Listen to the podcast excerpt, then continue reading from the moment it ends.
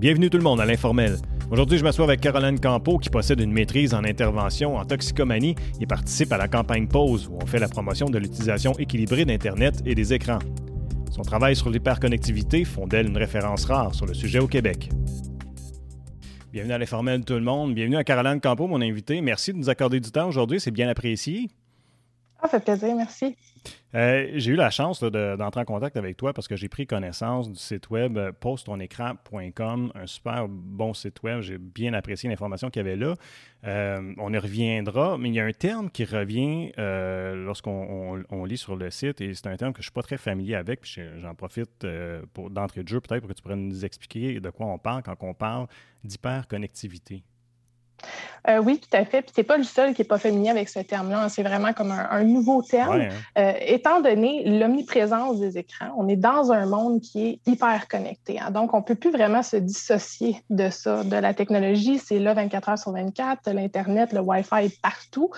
Euh, et donc, ça fait référence aux risques qui sont liés à cette hyperconnectivité-là. parce que les avantages, les bienfaits, on les connaît assez bien, mais il faut savoir aussi qu'il y a des désavantages. Et donc, il faut essayer de se se, trouver là, euh, un équilibre dans tout ça. Hmm. cet équilibre-là, j'imagine, n'est pas facile à trouver. Hein.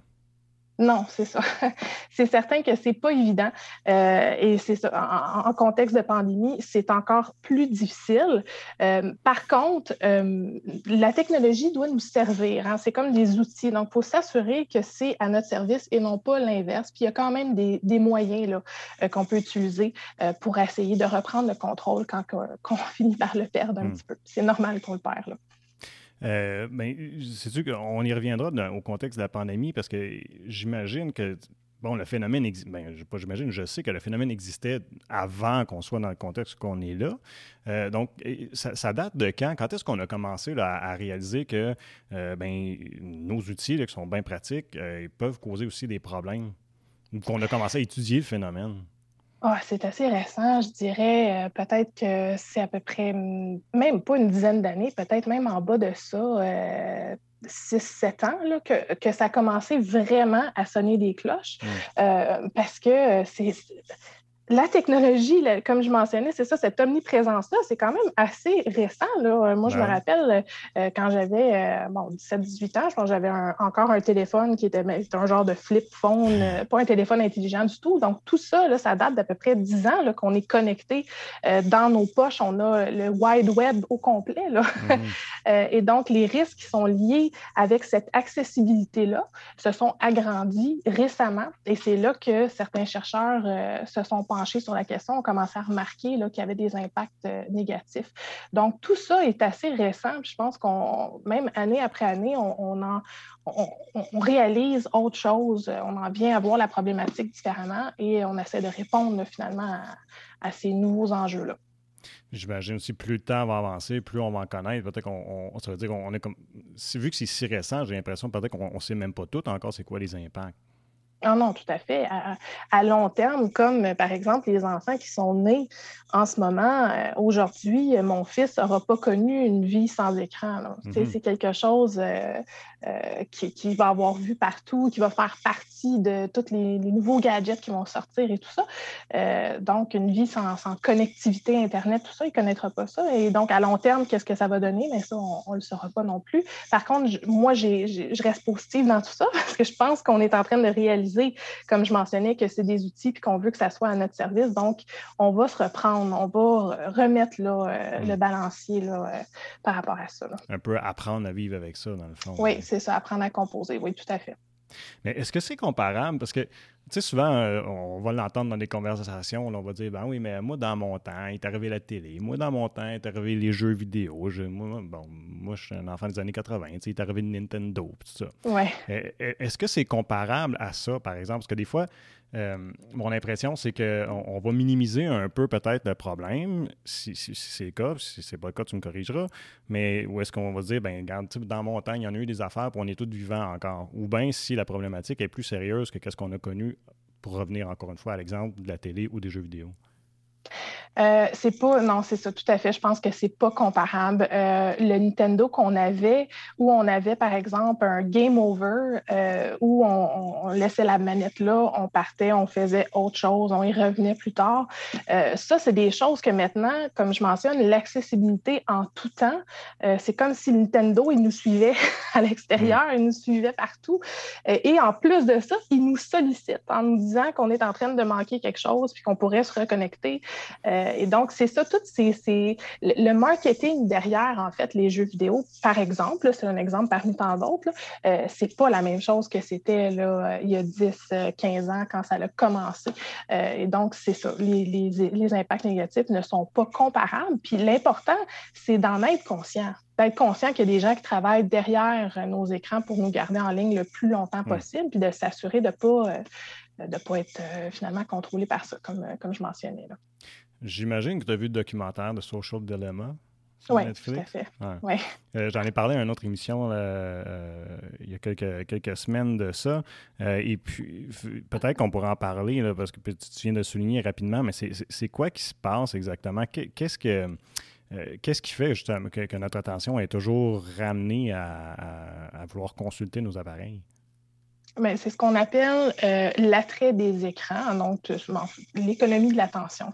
Il y a des gens en arrière là, de nos écrans qui euh, travaillent finalement, comme je mentionnais, là, pour nous garder en ligne le plus longtemps possible parce que eux, ça leur rapporte quelque chose, ça leur rapporte finalement de l'argent, des données et tout ça et plein de choses. On ne rentrera pas dans tous ces détails-là. Mais euh, dans la manière que c'est fait, il y a des couleurs qui nous attirent, il y a des sons qui nous attirent, il y a de savoir qu'il y a quelque chose qui se passe donc la peur de manquer quelque chose de potentiellement intéressant euh, qui nous attire aussi, qui fait qu'on veut constamment regarder euh, et on est constamment sollicité à l'inverse aussi.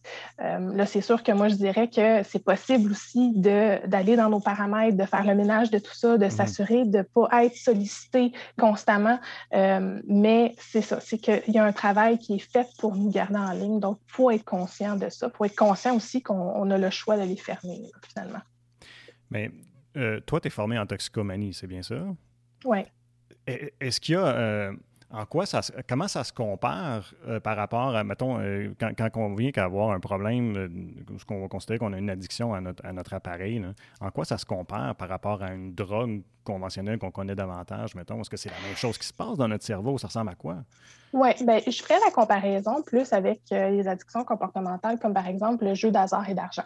Ah, Donc, euh, euh, c'est plus en lien avec ce qu'on appelle les récompenses variables. Hmm. Alors, de temps en temps, je vais regarder, par exemple, sur Facebook. Je ne sais pas si vous avez déjà remarqué, là, mais souvent, ça nous dit une notification. Des fois, il y a quelque chose d'intéressant. Des fois, il n'y a rien. Des fois, il nous redit quelque chose qu'on sait déjà que ça fait deux fois qu'on regarde.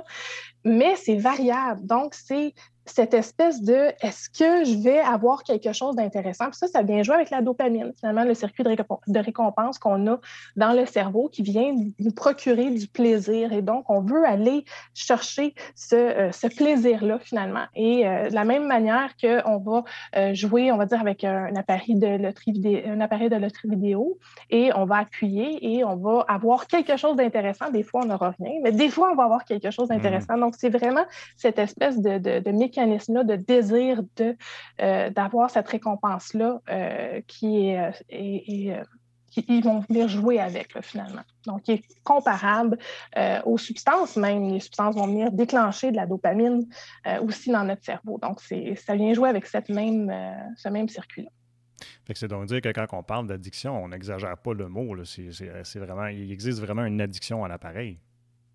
Euh, oui, c'est sûr que euh, c'est ça, du point de vue clinique, en ce moment, comme on mentionnait, c'est un phénomène qui est tellement récent, ça a besoin d'être étudié encore davantage, euh, mais clairement, au niveau du cerveau, ça peut emmener là, une personne à vraiment devenir dépendante. Ça, on, le sait, il y a des critères au niveau de la, cyberdépendance qu'on peut quand même essayer de voir si quelqu'un est affecté de cette façon-là, parce que oui, c'est comparable.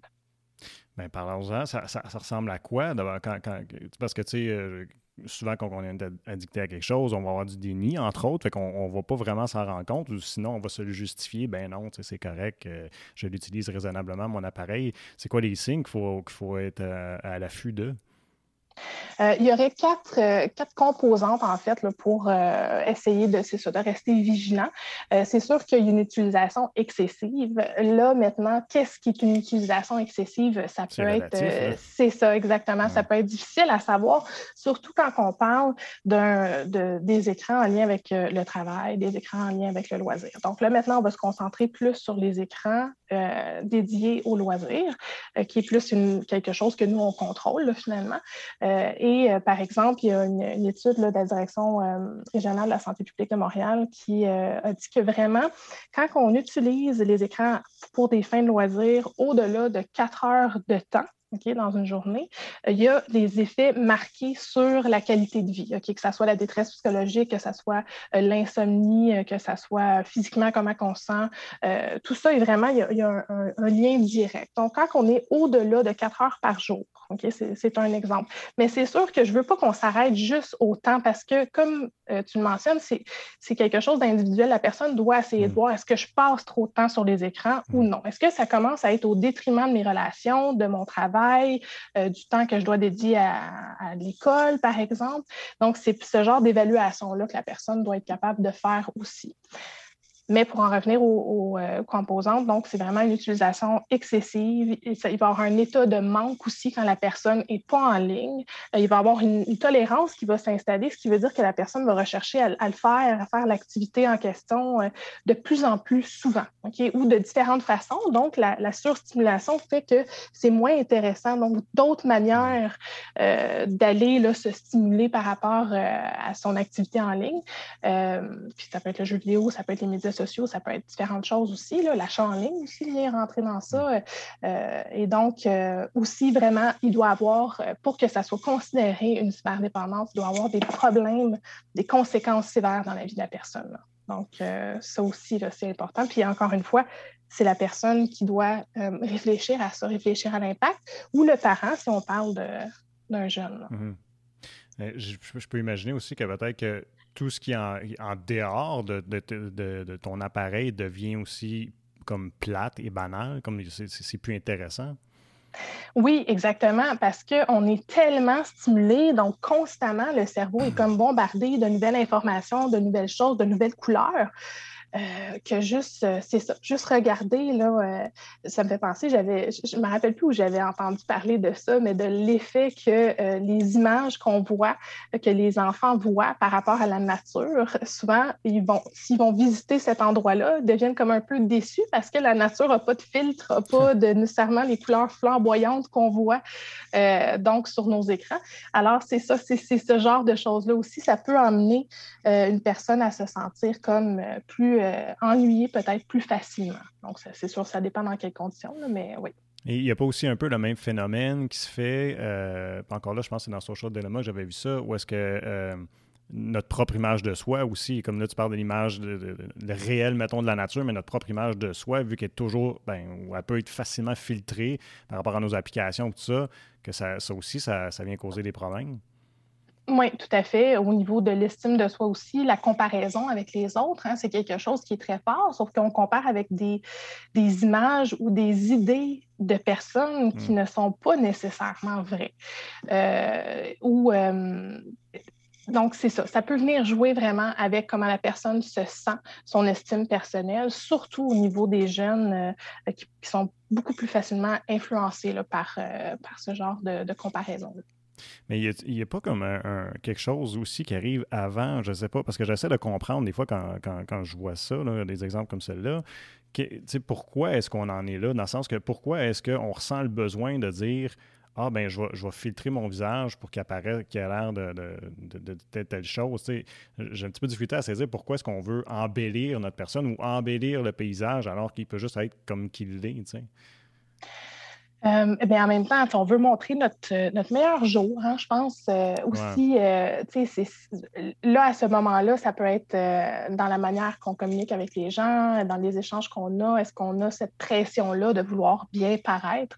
ça va loin là, dans les normes sociales, je pense, mm-hmm. si on rentre dans cette conversation-là. Mm-hmm. Mais je pense aussi c'est ça que je dis, quand je dis que je reste positive aussi par rapport à ça, c'est que nos jeunes aujourd'hui, il y a aussi une espèce de ce qu'on appellerait comme un counterculture, où ils veulent aussi parler des vraies choses, ils veulent parler de leur vraie apparence, ils veulent aussi parler de comment ils se sentent. Donc, je pense qu'il y a comme en parallèle deux côtés à ça, mhm. parce qu'ils voient peut-être aussi à travers les écrans, euh, à travers les réseaux sociaux, que c'est pas toujours vrai. Donc, il y a un désir d'essayer de, de, de, se départir de ça aussi, je pense.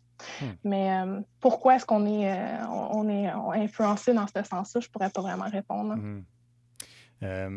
Tu as parlé de recherche tantôt. Je, me demande où est-ce qu'on en est dans les recherches? Parce que tu dis que c'est un phénomène nouveau. Est-ce qu'on euh, on, investit assez euh, pour faire les, recherches dont on a besoin justement pour euh, un peu comprendre le phénomène davantage puis savoir comment dealer avec ça? C'est sûr que là, en plus, en ce moment, avec le contexte qu'on vit actuellement, on ne peut pas s'en dissocier. donc, ça va être nécessaire de revenir et de, de, de réinvestir là, dans, dans, le sujet, en fait, comme, hmm. comme tu mentionnes, quand ça va devenir une priorité. Mais je veux dire, c'est une priorité parce hmm. qu'en plus, la pandémie vient, euh, je pense, euh, agrandir là, cette problématique-là aussi. Euh, mais tout pour dire que, par exemple, ce que tu mentionnais, le site euh, la campagne Pause, mhm. euh, le site pause-ton-écran.com est financé par le secrétariat à la jeunesse. Donc, ils ont décidé vraiment d'investir euh, pour essayer d'outiller les parents, d'outiller les jeunes et de les aider à trouver un équilibre dans ce nouveau, cette nouvelle réalité-là. Donc, j'ai l'impression que de plus en plus, ça devient un enjeu de santé publique. On s'en rend compte, les recherches le démontrent, ce qui fait que finalement, le gouvernement, les ministères, tout ça, euh, décide d'investir pour essayer de changer les choses, essayer d'aider la population là, à composer avec tout ça. Hmm. je pense qu'on est rendu à un stade où on ne peut plus vraiment l'ignorer, dans le fond. Non, exactement. Mais c'est assez spécial aussi parce que euh, j'ai l'impression que même euh, les, les, Facebook de ce monde et tout ça, ils en sont, ben, ils en sont conscients d'une part, comme tu disais, pour profiter de la situation puis amener, amener, euh, de, bon, l'argent au moulin. Mais aussi, euh, tu sais, ben, exemple, dans les dernières années, bon, il y, a, des applications où Apple a sorti, euh, bon, tu peux suivre ton temps d'utilisation et tout ça. Fait que je pense que dans, d'un regard positif, il y a peut-être, c'est, le fun de voir que les compagnies eux-mêmes sont capables de reconnaître que, OK, ben voici, tu sais, il y a peut-être un problème, donc voici des outils pour vous aider. Oui, euh, j'aurais comme un, bémol à, apporter par rapport à ça, mais oui, c'est sûr que euh, les compagnies vont répondre. Euh, ils le font un peu sur le tard. Je dirais qu'il y a des applications qui avaient déjà été développées par d'autres, donc de, de, manière plus objective, qui permettaient de mettre des limites, qui permettaient de bloquer certains, certaines applications qui, qui sont trop chronophages, comme on dit, comme Facebook, comme Instagram et tout ça. Donc, de contrôler tout ça. Et là, Apple a dit mais attendez une seconde, nous-mêmes, on va euh, vous offrir cette possibilité-là euh, à travers nos, paramètres de téléphone. Euh, mais par contre, ils ne nous offrent pas nécessairement toute la gamme de ce qu'on pourrait faire avec d'autres applications. Donc, ça peut être intéressant quand même d'aller voir les applications qui existent de contrôle de ton appareil, qui ne sont pas liées nécessairement à la compagnie qui produit l'appareil. Hmm. Euh, mais est-ce que si, si on vient qu'à parler, on rentre dans des termes comme addiction et ces choses-là, en quelque part, est-ce qu'il ne devrait pas y avoir une certaine réglementation? Euh, parce que, tu sais, e-, exemple, il y a de la réglementation qui est faite pour des publicités envers les enfants. Mais là, euh, tu sais, il ne semble pas avoir rien qui réglemente le, fait que tu peux envoyer autant de publicités que tu veux à l'écran d'un enfant de, de, de 10-12 ans, par exemple. Oui, tout à fait. Euh, et aussi que, euh, comme parce que ce, que ce, que ce que tu mentionnes, ça me fait penser, euh, il y a eu un recours collectif. Je ne sais pas où c'est rendu, comment que ça s'est passé, tout ça, les détails, mais j'avais fait une entrevue par rapport à ça pour Epic Games, qui était ceux qui créent Fortnite pour les jeux vidéo. et parce que les parents n'étaient pas conscients de l'impact que ça allait avoir sur leur adolescent, sur leurs jeunes. Il n'y avait pas, c'était pas clairement dit. Pareil comme ce que tu mentionnes sur un paquet de cigarettes, par exemple, hmm. c'est vraiment écrit. L'information est claire. Il y a une mise en garde. Donc, une mise en garde qui devrait être mise euh, sur les jeux vidéo. Euh, c'est sûr que là, on va me dire oui, mais il y a un classement bon pour tous, euh, pour personnes âgées de 16 ans et plus et tout ça, mais ce n'est pas nécessairement la, même genre de mise en garde, donc qui serait mis si c'était réglementé par le gouvernement. alors oui, en effet, je pense que c'est quelque chose qui, qui mériterait d'être d'être analysé, là, puis de voir comment on pourrait réglementer, euh, s'assurer que les compagnies mm, offrent clairement des mises en garde euh, aux parents et aux gens concernés pour savoir finalement on fait face à quoi. On fait face mhm. à quoi? Surtout quand on parle, euh, on, en est conscient maintenant qu'il y a des psychologues qui travaillent pour ces compagnies-là pour s'assurer finalement de nous accrocher le plus possible. Mhm. Alors, est-ce que nous, on peut être préparé à ça? Donc, euh, en tant qu'acheteur ou en tant que joueur, je pense que c'est important. Hmm. Mais euh, en quelque part aussi, j'imagine que ben si on parle dans le contexte des enfants, les, les, les, parents aussi ont un rôle quelque part là-dedans aussi. Oui, tout à fait, mais c'est difficile de faire ce rôle-là si on ne sait pas on est face à quoi. Mm-hmm. Donc, c'est là aussi. Euh, et même nous, dans le but de la campagne Pause, c'est d'outiller les parents, mais si les parents ne sont pas conscients que ces outils-là mm. existent, donc on doit diffuser cette information-là. Mm. Euh, c'est quelque chose que je pense qu'on commence à faire, mais il euh, faut continuer. Il faut continuer dans la bonne direction. Mais est-ce qu'on en fait suffisamment? Euh, dans, le sens que là, euh, ça, c'est une petite initiative, mais euh, on, peut voir facilement le gouvernement comment il peut être agressif, entre autres en publicité, on le voit bien avec la COVID, mais dans d'autres contextes, il y en a eu pour le jeu à l'époque, il y en a eu pour l'alcool au volant, le tabac, etc. Je pense que peut-être qu'il faudrait investir là-dedans de la même façon, peut-être.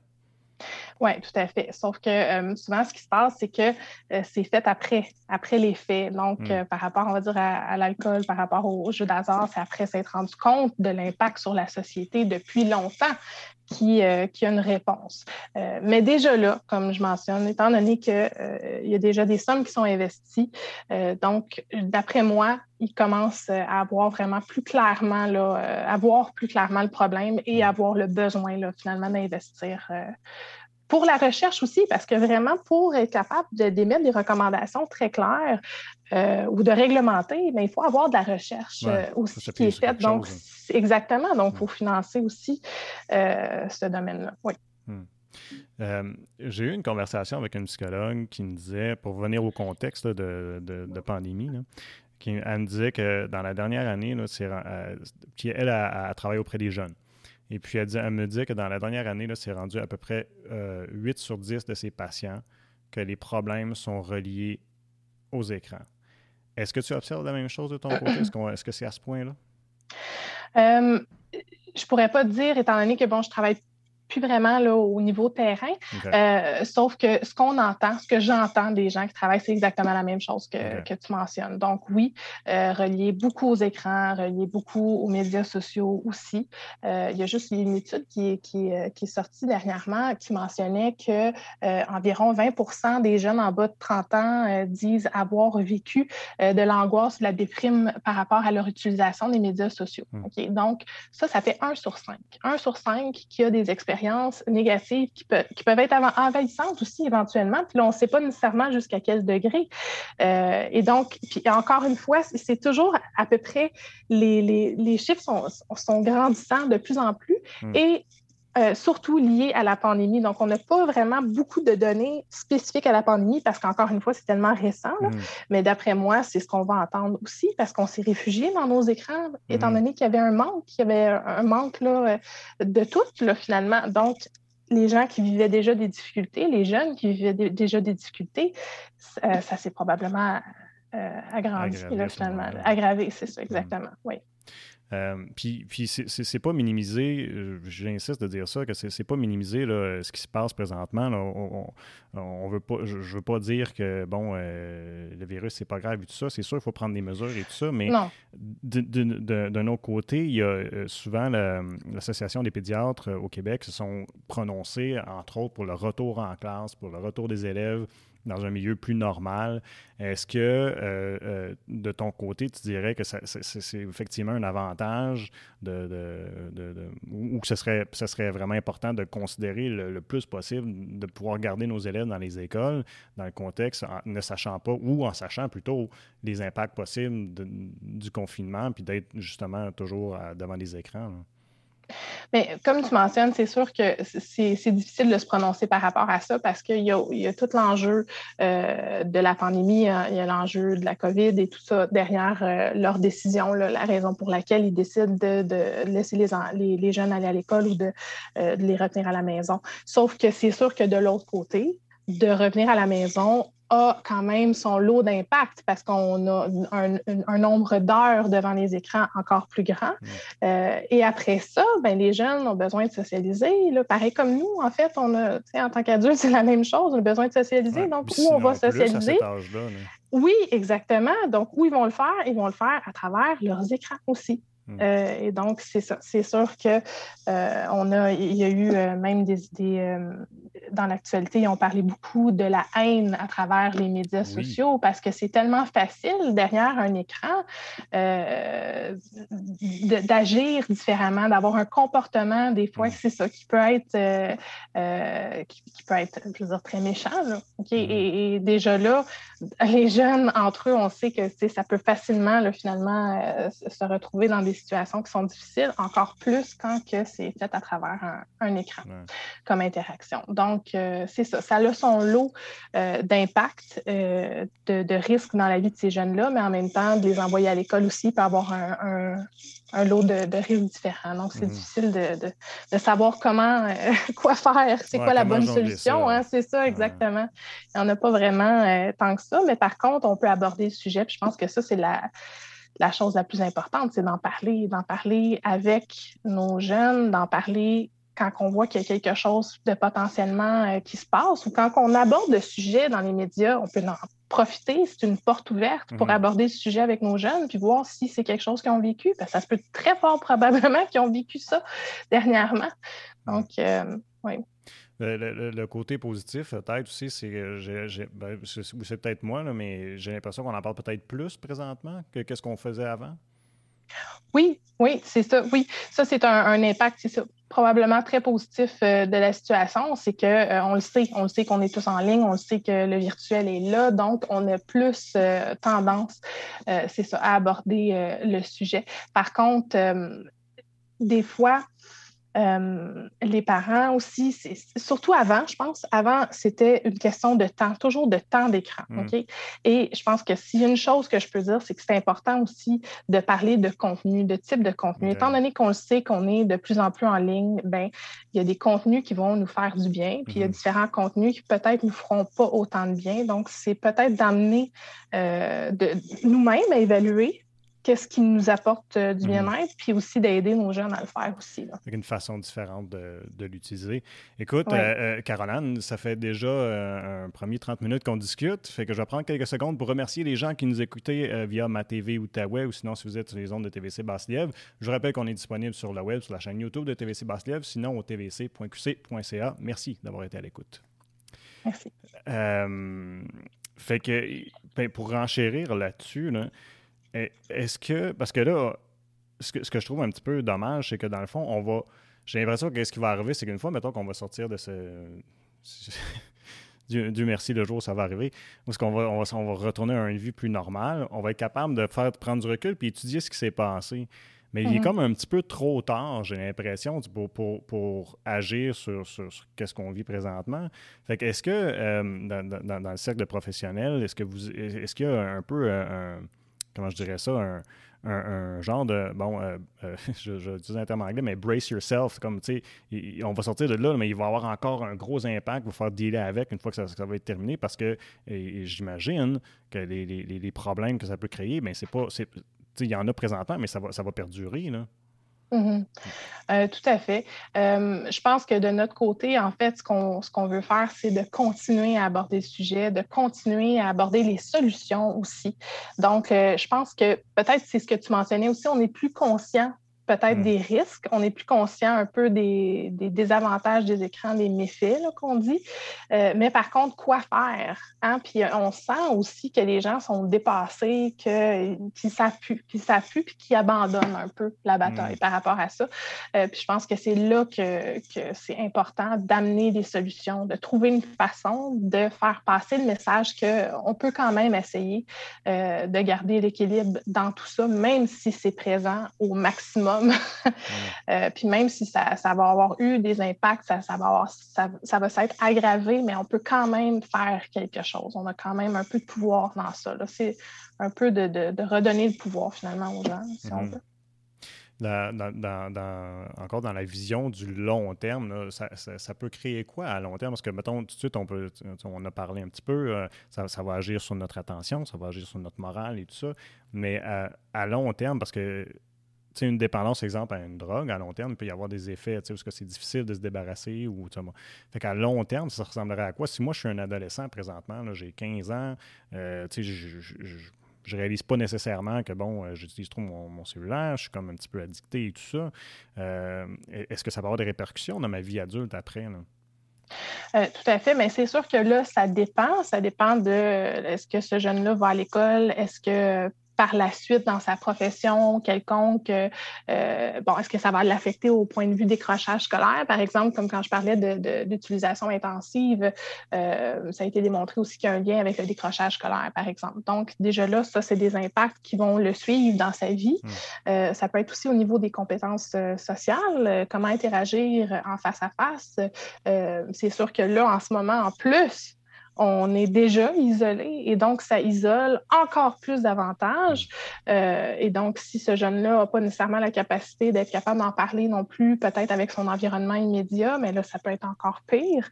Euh, et donc, le suivre même, euh, ben, ça peut l'affecter au point de vue psychologique, de la déprime. et bon, il pourrait avoir plusieurs possibilités. C'est quand même assez difficile à dire. C'est comme une étude de cas, mais les impacts, c'est ça, peuvent être peuvent le suivre dans son, emploi aussi par la suite euh, dans sa vie. Là. Si jamais, c'est comme n'importe quelle problématique. Je veux dire, si la problématique est jamais adressée, mais c'est sûr que ça va avoir des impacts partout plus tard. Mm-hmm.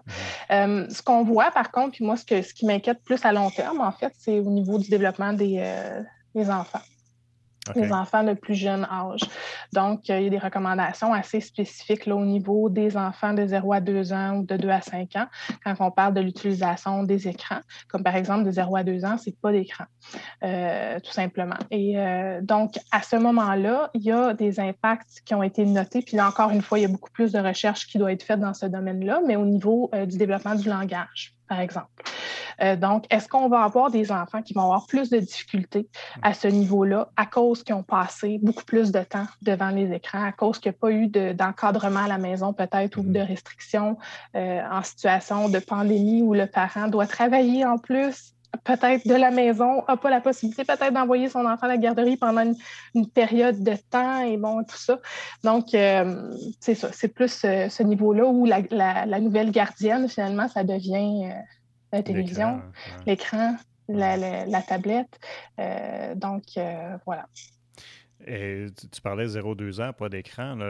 C'est quoi les recommandations par rapport à, l'âge? Parce que c'est souvent un sujet de discussion entre parents. Tu sais, bon, moi, euh, je sais pas, mon, mon, pré-ado a un cellulaire à tel âge, puis là, il y en a qui disent, ben, moi, jamais avant tel âge. C'est quoi qu'on devrait suivre comme directive?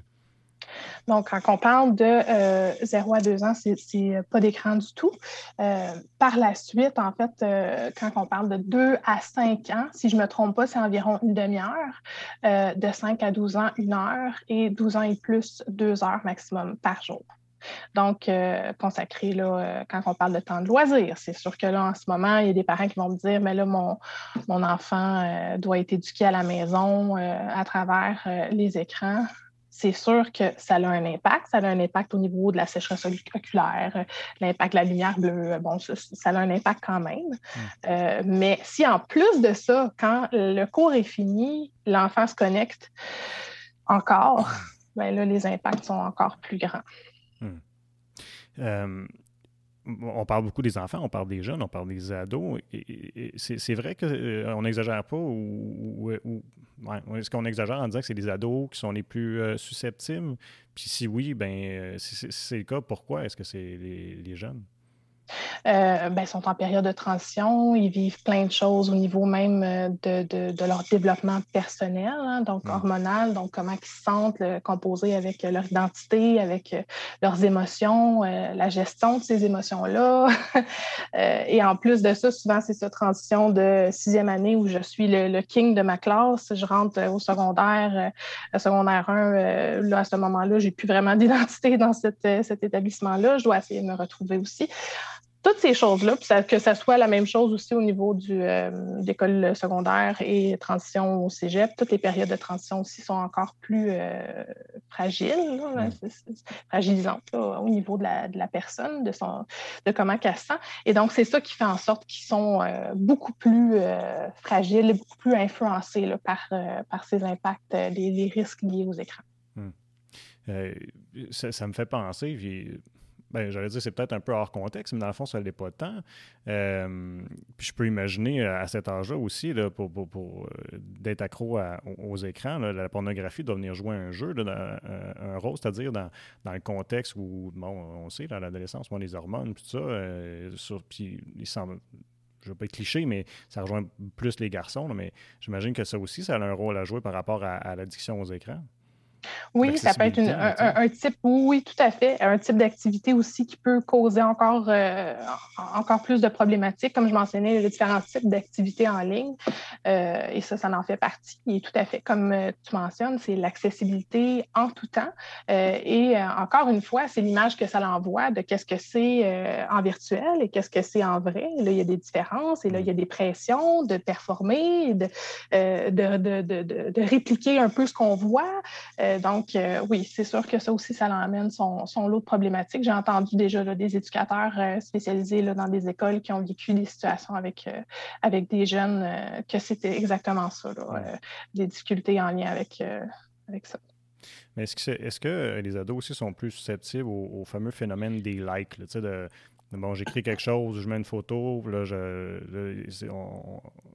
L'approbation, se faire valider. Hein. On, a tout ça, en fait. On veut tous se faire valider. C'est pas juste euh, les jeunes, mais mm. les jeunes, encore une fois, sont plus, euh, plus fragile à ça. Euh, et donc, euh, oui, là, je, je, me rappelle qu'Instagram voulait enlever ça. Je ne sais pas si ça a été fait ou non, mais qu'il y avait eu des discussions par rapport à ça, dans le fond, parce que l'effet de, de, de, se faire liker et que ça soit ça, finalement, qui me dise si je suis bien ou si je ne suis pas bien, ça a un, très grand impact au niveau des jeunes qui passent beaucoup de temps euh, en, ligne sur ces mmh. applications-là. Euh, donc oui, c'est sûr, mais ça, encore une fois, c'est ça. Il faut l'aborder. Il faut l'aborder, ce besoin-là de validation, mais pas comme étant spécifique aux jeunes, que c'est pas normal qu'ils veulent ça.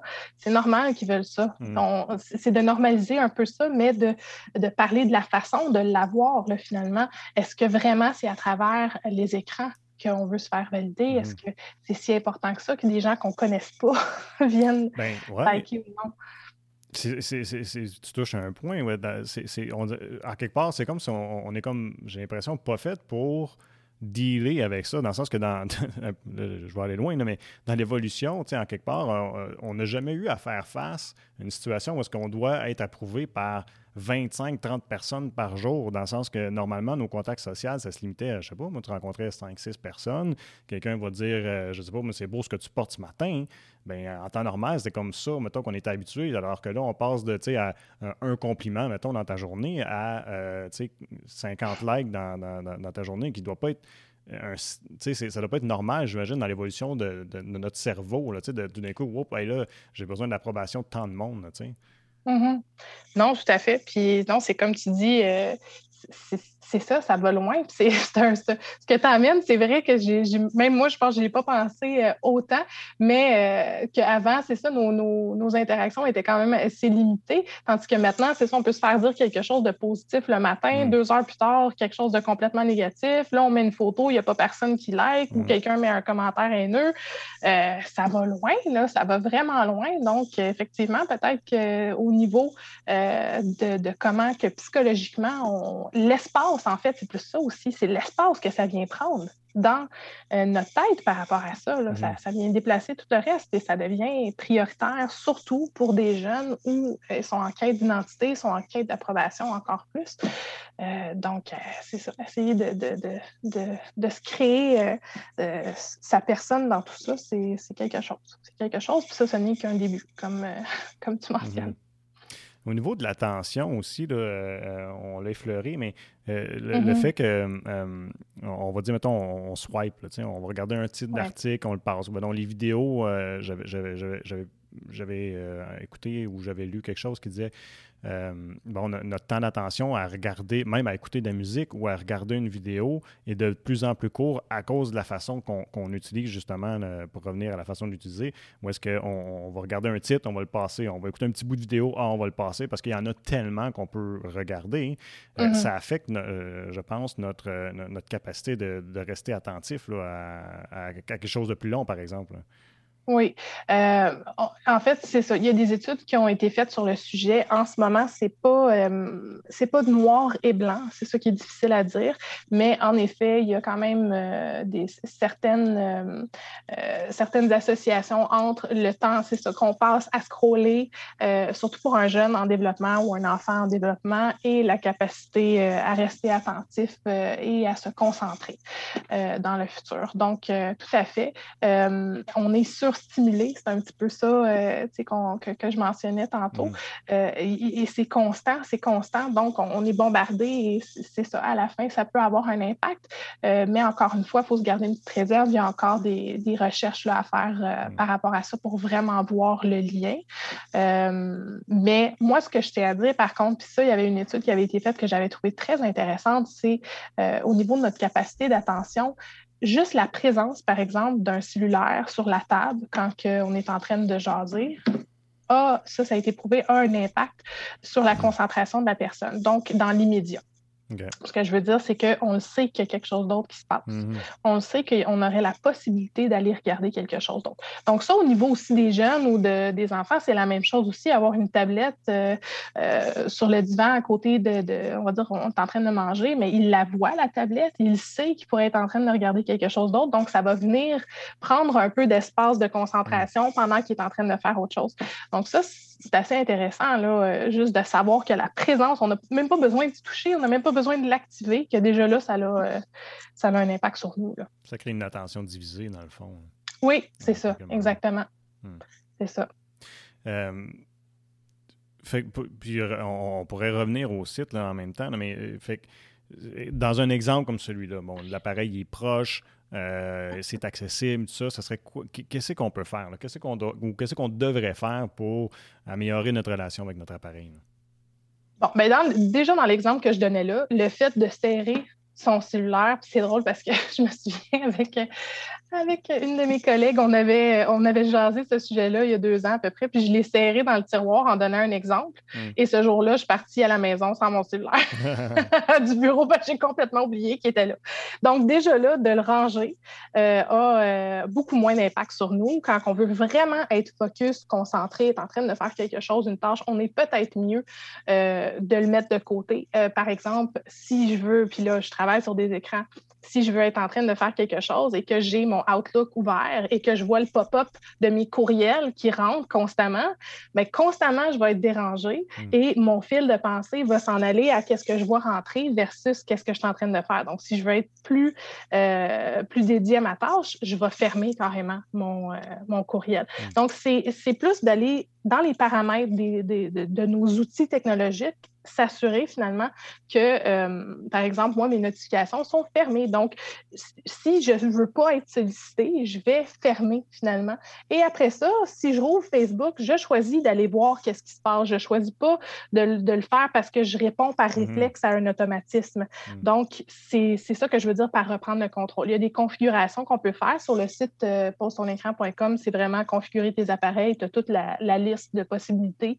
Euh, la lecture automatique, Netflix. Si on ne veut pas faire de binge-watching, on pourrait peut-être arrêter la lecture automatique, s'assurer qu'on ne voit pas le 5 secondes. Ah, je veux voir qu'est-ce qui se passe dans la prochaine euh, ah, épisode. De prendre la décision de regarder la prochaine si je veux, mais au moins, je ne suis pas influencée nécessairement par eux. Donc, Oui, ben, t'es pas le seul. Donc, c'est pensé de cette façon-là. C'est juste d'être conscient que c'est pensé de cette façon-là. Donc, qu'est-ce que moi, je peux faire pour m'assurer que je garde, euh, que je, maintiens moi-même le contrôle de ce que je veux et de ce que je peux pas, je veux pas faire? On peut faire le ménage aussi de, par exemple, si euh, il y a des applications qui prennent trop de temps. J'ai, euh, je sais pas, Candy Crush ou n'importe quoi d'autre sur mon cellulaire qui prend trop d'espace dans ma vie, puis je veux réduire le temps que j'y accorde, je vais le mettre dans un dossier. À place de le mettre sur mon écran d'accueil, je vais aller le cacher. Et ça, le quelques secondes de plus que ça va me prendre pour aller le chercher, ça va me faire penser est-ce que j'ai vraiment envie de faire ça ou est-ce que je peux être en train de faire autre chose? Donc, il y, a plein de petits euh, conseils comme ça. Euh, ça, c'est par rapport aux appareils, mais c'est sûr qu'après ça, par rapport au temps que j'y consacre, je, peux choisir aussi d'instaurer des moments sans écran dans ma vie, d'essayer de me faire une routine où euh, je décide de faire quelque chose, de laisser mon cellulaire à la maison. Hmm. même si c'est difficile de faire ça, surtout en temps de, pandémie, mais je peux quand même choisir de le faire à certains moments. Hmm dans quelque part, dans le fond, le mot d'ordre, dans quelque part, ce serait de dire euh, bon, je prends le contrôle sur mon appareil plutôt que d'avoir que l'appareil ait le contrôle sur moi. Oui, c'est ça. C'est vraiment ça. Que, que ça serve. Euh, à la base, c'était censé être un outil. Donc, un outil, on en a plein d'autres dans notre boîte à outils, mais si on sert toujours du même, ben, à un moment donné, on oublie l'utilité des autres. Donc, c'est juste de s'assurer finalement que, qu'on varie.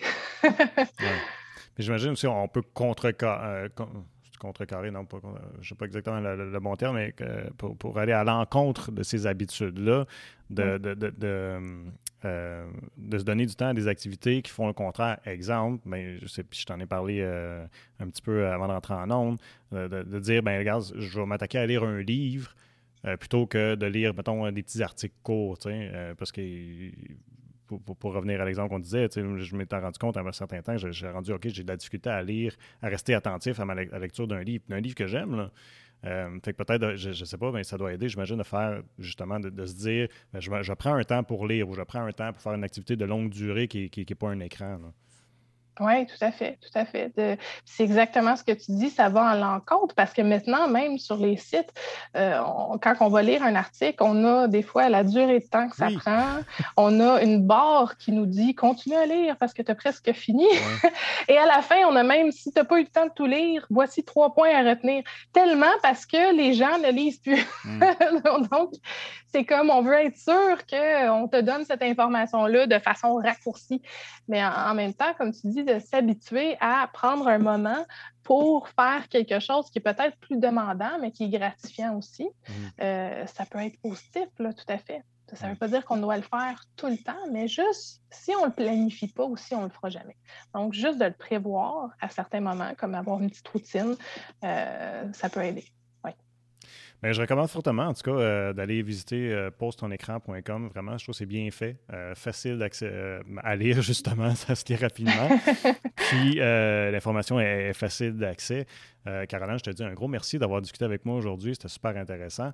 Puis, j'ai hâte de voir à long terme ce que ça va donner, justement, notre situation. On a parlé présentement pour la pandémie, mais peut-être un jour, on aura la, la chance de s'en reparler. Bien, fait plaisir. Merci beaucoup. Ça m'a fait plaisir.